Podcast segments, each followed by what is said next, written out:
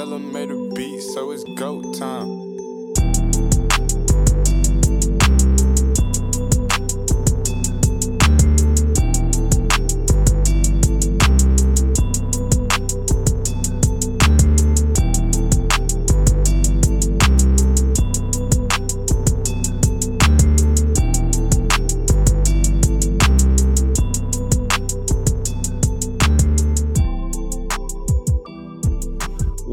Back, ladies and gentlemen, to another edition of the Core 4 podcast, a podcast on the Grizzly Bear Blues Podcast Network alongside GBB Live, the 3 and D podcast, and the Starting 5 podcast. Make sure you're liking, subscribing, downloading, whatever you need to do on the Grizzly Bear Blues Podcast Network, whether it's Spotify, Apple Podcasts, Google Podcasts, Stitcher, Megaphone, iHeartRadio, or wherever you get your podcast. Grizzly Bear Blues is a blog under SB Nation. You can find us on the web at grizzlybearblues.com. We're on Twitter at SBN Grizzlies.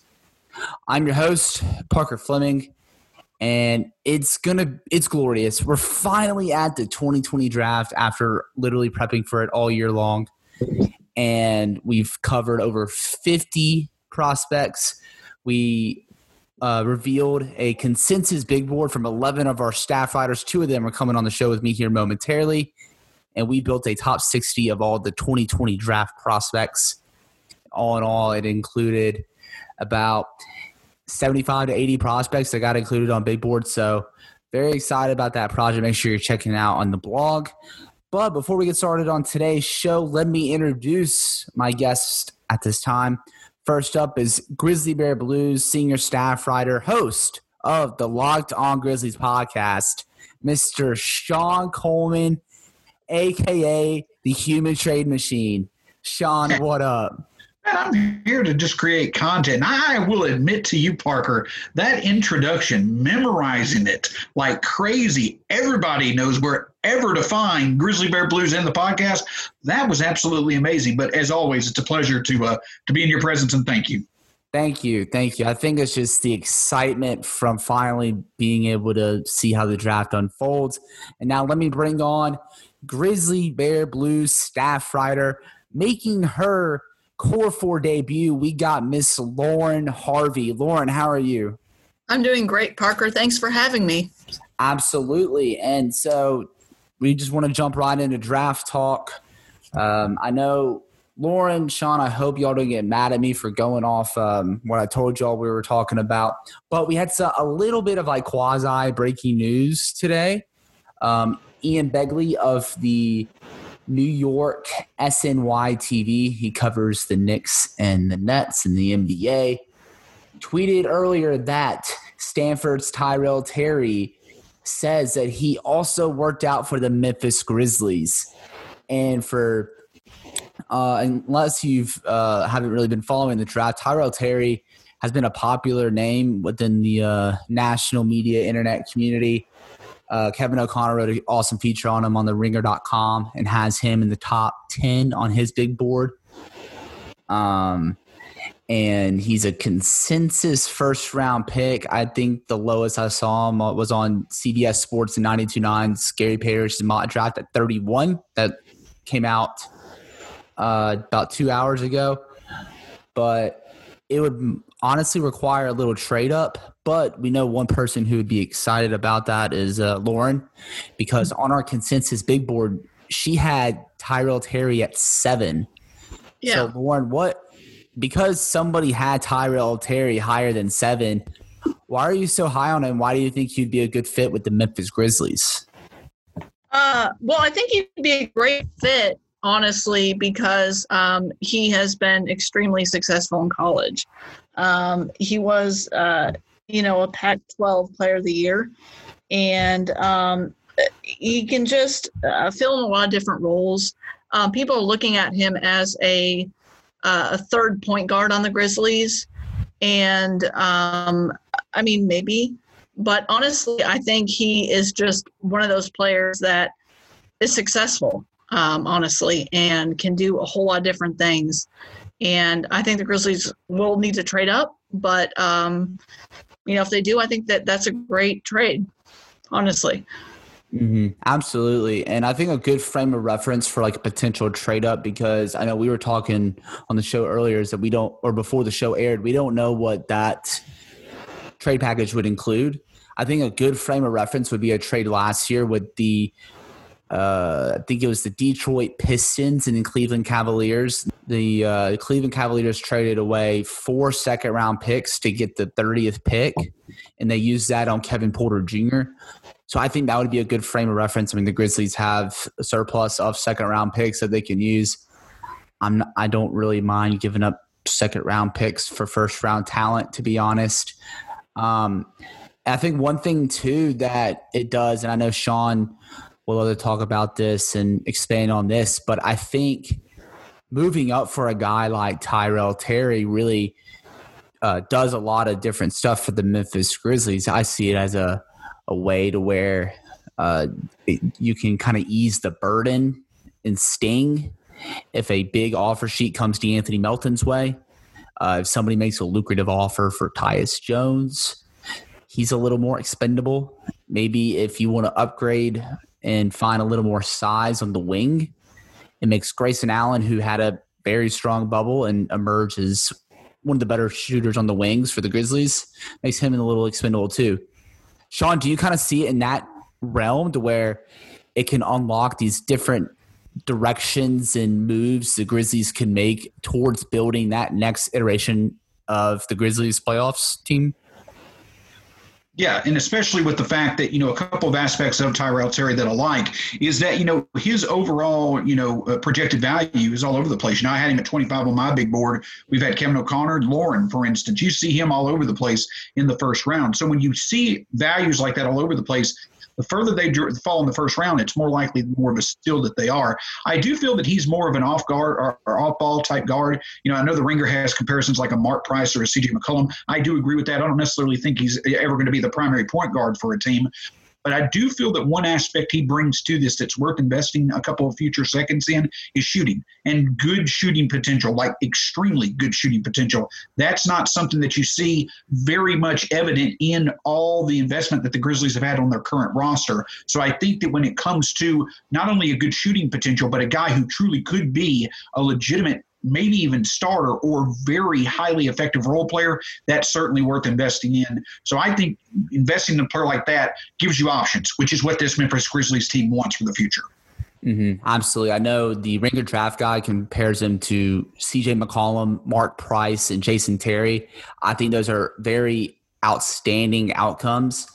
And I think it gives something to the Grizzlies that they haven't really had since OJ Mayo and Mike Miller uh, back in the early 2000s. And that's a microwave scorer off the bench, somebody that can come in and get you 9, 10, 11 quick points, adding to an efficient bench unit of Tyus Jones and Brandon Clarke. Like Sean's wrote about it extensively on our blog. That bench is efficient. And you think adding somebody like Tyrell Terry could change the dynamic of that bench unit, Sean? I do. And, and, and like I say again, you know, you've got a trio of players. You know, we meet Parker, me and you have talked about it. Um, is the is the underlying improvement that you saw with the Grayson Allen and Tyus Jones with their shooting, especially spot up, and of course with the efficiency of Jones as a playmaker and Brandon Clarke as a low post guy, you've kind of got that triangle of options there. But now you add Terry in with his immense shooting ability as a fourth member of that bench there's so many different ways they can beat you. And to support our young core with John Jaren in the starting lineup, that keeps them fresher. It allows for you to really create advantage against anybody that makes you have better chances against more talented teams. And it really adds to the core that can offer Taylor Jenkins a variety of lineup options, which we all know he likes. Mm-hmm. Absolutely. And while we're on the topic, Tyrell Taylor doesn't necessarily have to be the player the Grizzlies trade up for in the 2020 draft. Uh, this draft is going to be all over the place because of the weird build up to it. There's no March Madness. There were not a traditional combine, no traditional pre-draft workouts, and it's you're going to have teams going all these different directions as we've seen with the Houston Rockets so far this week. Teams looking to trade up like the New Orleans Pelicans and the Oklahoma City Thunder. Minnesota. There's so many. Almost every team is going to be very busy on draft night when it comes to making moves, whether up or down. As a result, players are going to fall. Players that we thought that were going to be high are going to fall. And Lauren, who is someone else that you can see the Grizzlies moving up to to select if they are a free faller on draft night? Um, yeah, I don't know if this guy will be a free faller, but um, I don't think he'll be there at 40, at 40 but Tyler Bey is somebody that, um, I mean, he's, uh, you know, somebody that I think I could see being in the 20 to 30 range, which is probably where the Grizzlies will need to tr- trade up with. Um, he's extremely versatile player. Um, you know, somebody that uh, was able to at six seven, you know, play the center uh, at Colorado, and just uh, extremely versatile, um, excellent rebounder, and um, somebody that I could see, um, you know, more so trading up for Tyrell Terry. Um, a Tyler Bey type is I could see somebody, um, you know, the Grizzlies trading up in that range to try to get somebody like that is more realistic in my mind. hmm Yeah, Tyler Bey's kind of been a f- semi favorite in uh, Grizzlies Twitter, mainly like GBB Twitter. I know uh, Sam Vecenie of the Athletic in a recent mock draft had Tyler Bey at 40, but I also think he's a player that can go in the first round because he's a valuable player in terms of his skill set and his uh, physique. He boasted unbelievable numbers in the uh, draft combine recently as far as vertical and uh, standing vert, standing reach, wingspan, and everything. He played a lot of center in college, and that's going to bode well for him in the NBA because there's so much positional versatility. He can legitimately stretch across five positions as a, defender. And though it was on low volume, he showed he can shoot and connect on threes at a okay clip. It was just one three a game, but I mean, as we've seen with Brandon Clarke, we know what it how big of a difference it is when you have somebody who even just for one shot in the game, he'll make a defense honest from the three point line. I think that's very important. Um, Sean, who, who's someone you see as a potential trade up target for the Memphis Grizzlies? So at 20, and if, if in the 20 range, if you see this guy fall, Vandy product Aaron Nesmith is another guy who I would really put on that Tyrell Terry. As a matter of fact, I think that he is someone that projects better to trust in his shot than Terry does. Though Terry may have, you know, a, a bit more of a microwave type option.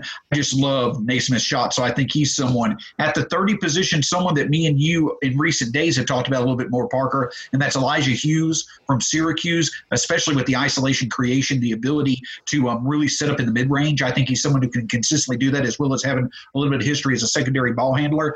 Lauren, this is why I love talking to her every chance that I get because she always brings up these excellent points. Tyler Bey is still at 40, but another guy that I think that makes a lot of sense is Cassius Stanley, Yep. arguably who has been called one of the best athletes out of uh, Southern California in the past 20 years.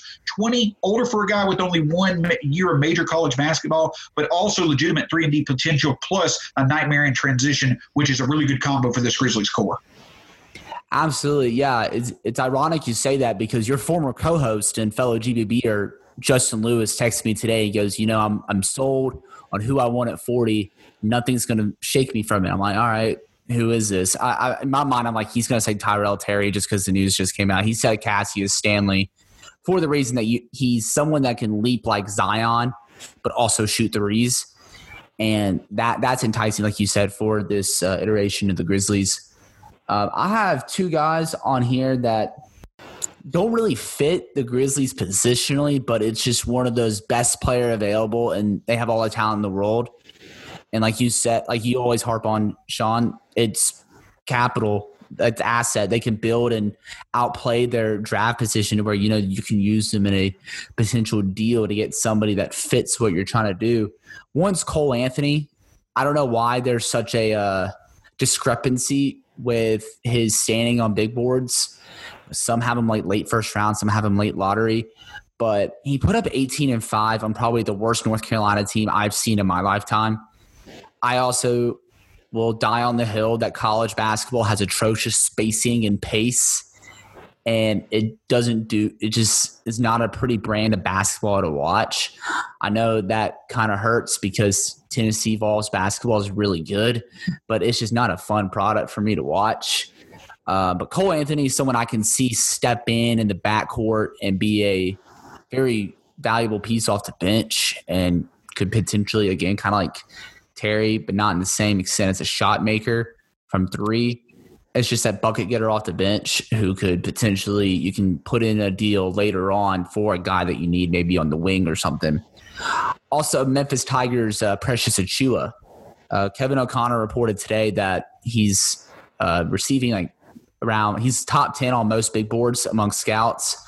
But I also had heard that there's people that have him as like a second round guy. So if he's a guy that falls, all of a sudden you have a guy that could potentially come in as your fourth big, defend across positions, rim run a little bit.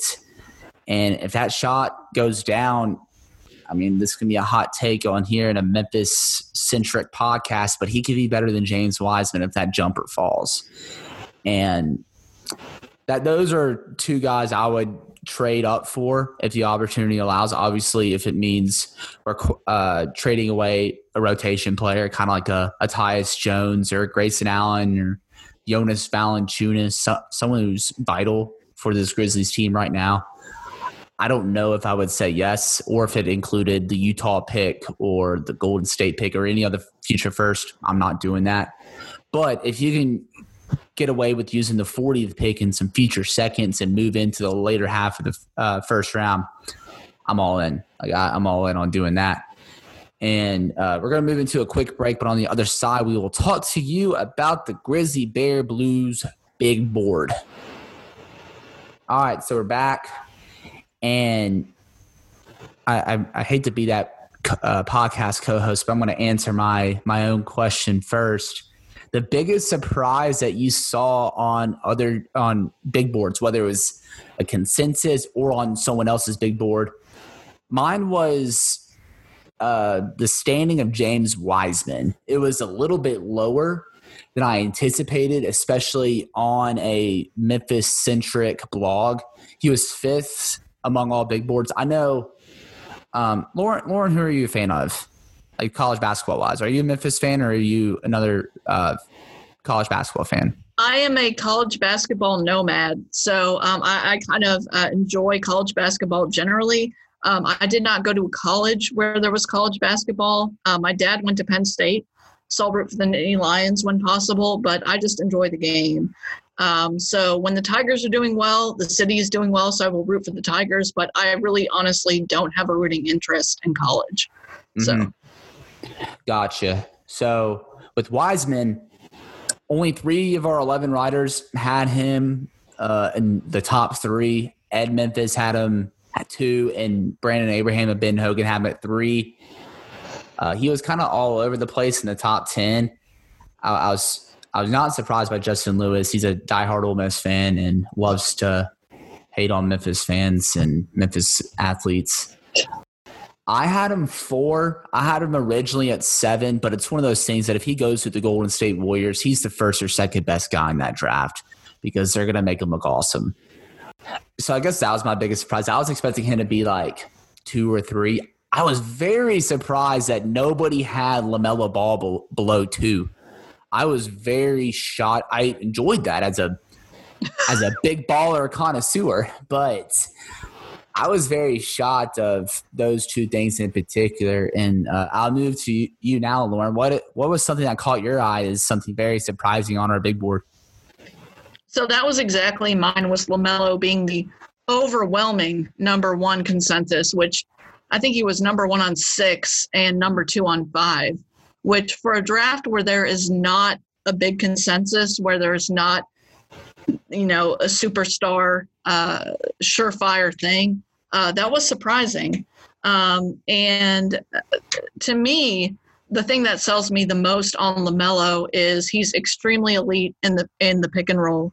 His handles are incredible, and I always find it very interesting that the the quote unquote knock on him was, oh well, he'll be maybe a better Lonzo, which I'm a big Lonzo fan. Like like I really love Lonzo, and I think he's extremely underrated. So if LaMelo is a better Lonzo Ball.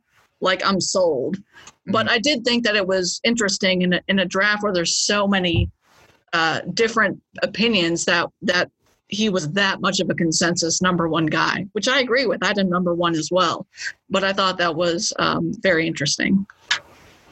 Absolutely. I mean, I shared the same sentiments with you. And one of the biggest critiques is, "Oh, but his dad," or "Oh, what about his maturity?" The kid played in two different countries uh, while being 16 and 18 years old. That I think that speaks volumes to his uh, maturity, uh, despite what media says. Uh, Sean, what about you? What stood out to you in the in the big board as a surprise?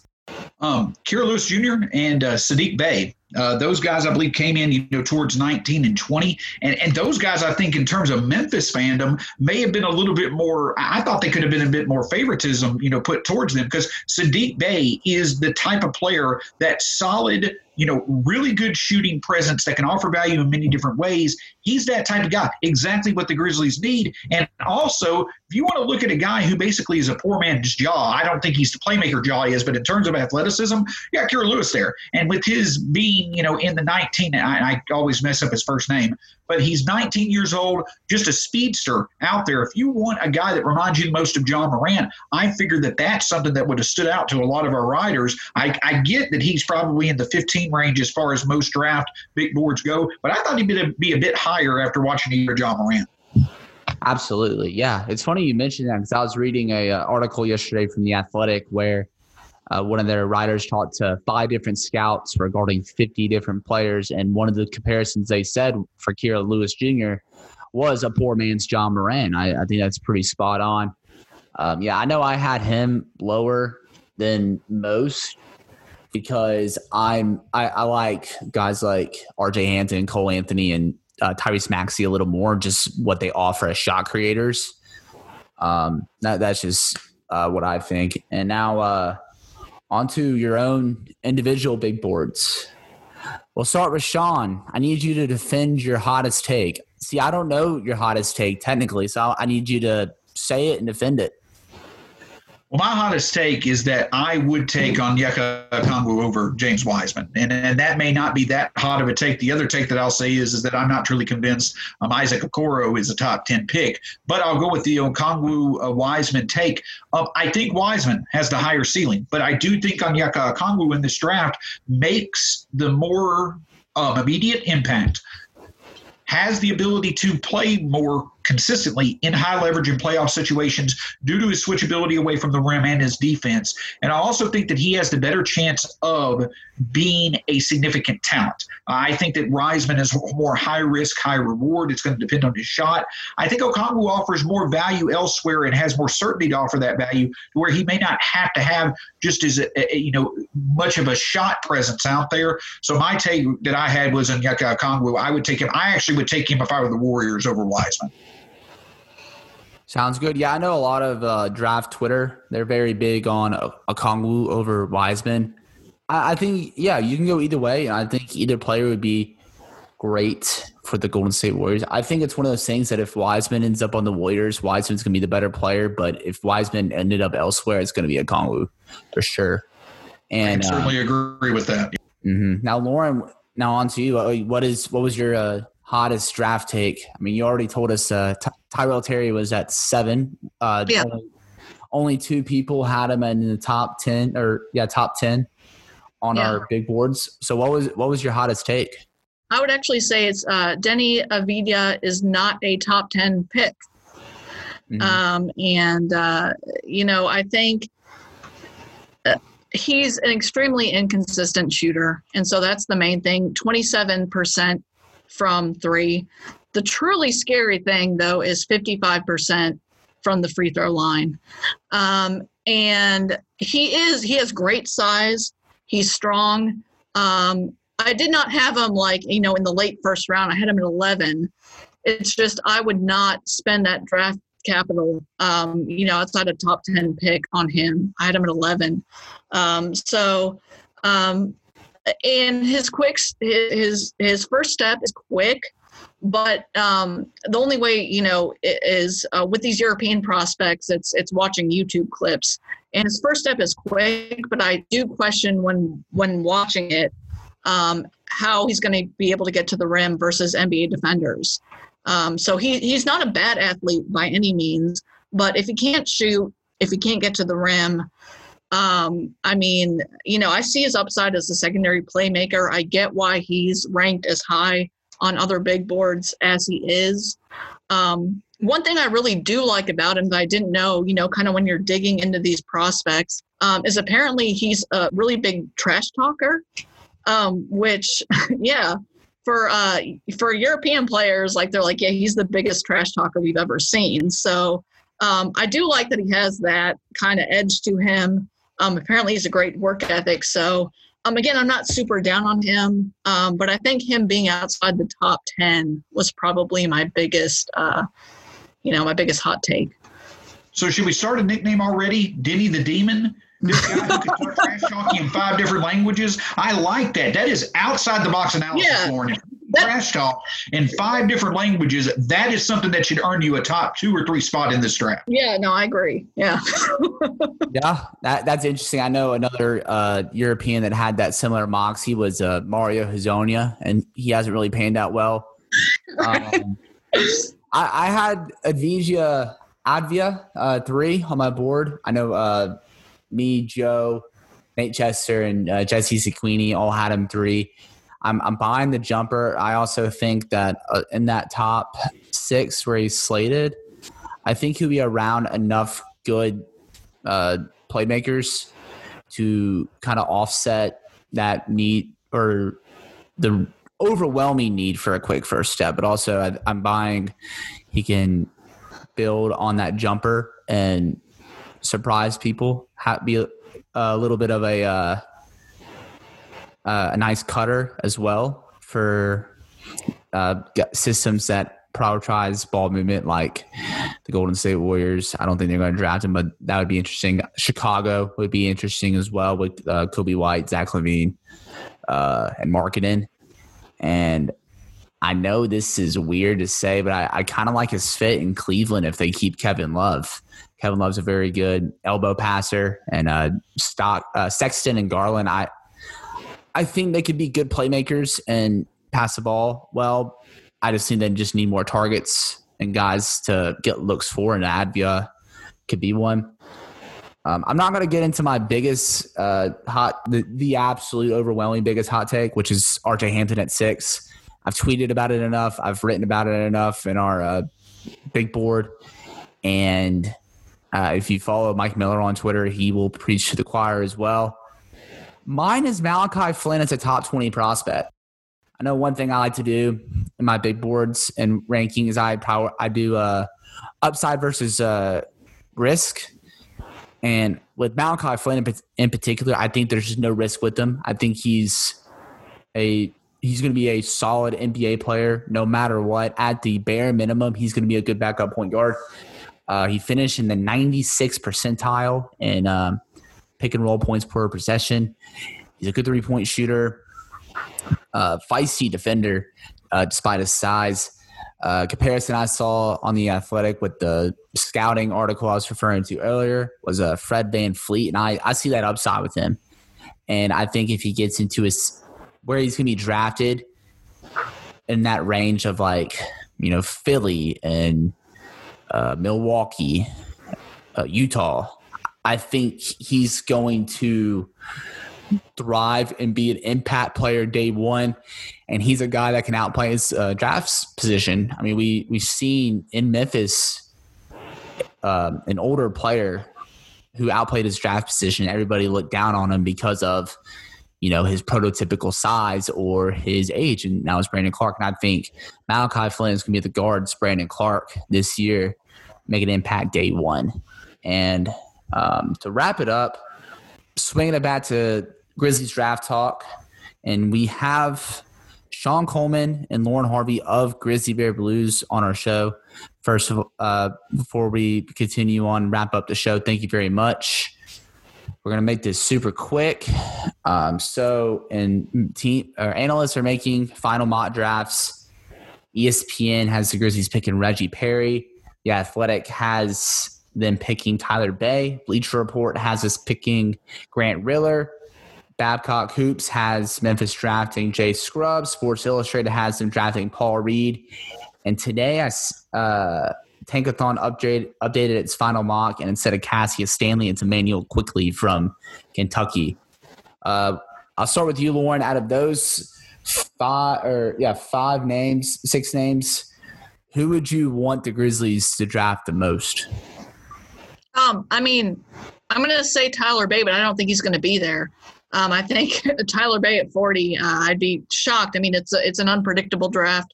Anything can happen, but um, Tyler Bey would be incredible. I would run around my living room if that happened, but I don't think he will be there. Um, I think Grant Riller is the more likely, the more realistic option. Um, and so, again, if Tyler Bey's there, I will be the first one celebrating, running around my living room. But I think Grant Riller um, would be a very good pick. Um, an older player, a guy who went to, uh, you know, not a big school, um, and um, uh, just an absolute efficient uh, scorer, which is exactly what the Grizzlies need. So I would be absolutely happy with that. I think that's realistic. He could be there.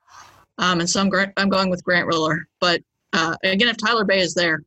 Mm-hmm. Absolutely. Wow. and uh, Sean, what about yourself? Oh, if it if Tyler Bey's there, like it, it, it, please, you know, go up there, give whoever the guy is a hug. I don't care what you do, but pick Tyler Bey. Uh, my guy's Cassius Stanley. Um, I, I I really really would like to see the Grizzlies get a value pick there at 40, though I do think that with the Tyrell Terry news, you do see the likelihood of a trade up. But if they're there at 40 and, you know, of the players that are there, I think the athletic projected upside, the youth, and just the different ways in which you can give those tools that you can give Taylor Jenkins to work with. If Tyler Bey's not the pick, I'd take Cassius Stanley. Yeah. Those players. Absolutely. Uh, I'm, I'm going to pick the guy that Tankathon recently updated to today and that is Immanuel Quickley out of Kentucky. He was the SEC Player of the Year last year. He shot 43% from three on a nice volume, and he also shot 92% from the free throw line, which is a very strong in- indicator for NBA three point percentage. Um, even though he's 6'3, he has a plus seven wingspan as a at a 6'10 wingspan. And having that kind of length on the perimeter uh, gives him good uh, positional versatility, especially since Coach Jenkins loved deploying three guard lineups with Tyus and De'Anthony and Grayson Allen. So I, I got to go with Immanuel Quickley. I'm also not gonna. I'm never gonna fail on the Kentucky pedigree. It's gonna every draft they produce a good player, and I'm I'll bide on it. Um, even I, even though I've lived through the Andrew Harrison experiment. To wrap up the show, one final draft predict- prediction. And we asked this on GBB Live last week. Yes or no? Do the Grizzlies end up making a draft night trade? Lauren, we'll start with you. I'm going to say no. I think their eyes are to 2021, despite all the Tyrell Terry smoke. Um, I think they make their pick at 40, um, whoever that might be, um, and call it a night. I don't think they they make a trade. Um, I think their eyes are to 2021. Every moves that every single move that they've done indicates that. Um, and so I do not think they make a trade because I do think that would involve. I mean, I don't know what the assets would be, but there would definitely be some future assets involved to trade up, and, and I just don't think that's their mindset right now. Okay, Sean, what about yourself?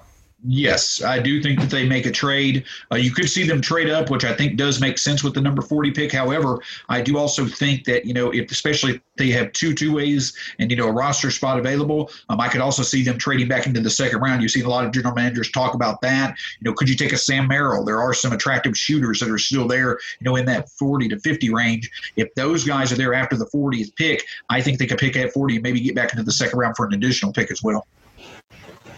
For sure. I, I, think there will be a draft night trade at some capacity, but I will give the hot take that is not for a draft pick in the 2020 draft. I think I think you'll see another trade that involves uh, some big salaries for the Memphis Grizzlies. That's my um, prediction for tomorrow. Or yeah, it'll be tomorrow night's draft. I, will post this up on Tuesday night, night before the draft, little draft eve, night before the draft special. But yeah, that's about all the time we have. Sean, Lauren, you want to go ahead and plug your stuff in? Sean, go ahead. Let the people know where they can find you. Yeah, I'm at Stats SAC. Um, I uh, have been writing for Grizzly Bear Blues for a little over two years now uh, through the kindness and support and uh, you know guidance of people such as Parker and others. Um, I've had a lot of opportunities come my way. I host the Locked On Grizzlies podcast with the Locked On Network. Just a, a real, real you know blessed experience. I enjoy every minute of it. Um, and so you can find my stuff at Stats SAC, obviously on Grizzly Bear Blues, um, and through Locked On Grizzly. We've got plenty of coverage, just like the Core Four podcast does over there. Absolutely. Thank you, Sean. Lauren, where, the, where can the people find you? Yeah, I am on Twitter at Dragic Kingdom. Uh, like Sean, uh, I've been writing for GBB for about two years. I think we were in the same draft class, uh, Sean, if I'm not mistaken. Uh, but yeah, so um, on Twitter, again at Dragic Kingdom. Um, so yeah. Absolutely. Sean, Lauren, thank you so much for coming on the show for a special edition of the Core Four. We can call this uh, Twas the Night Before the Draft. You can find me on Twitter at Paka underscore Flocka.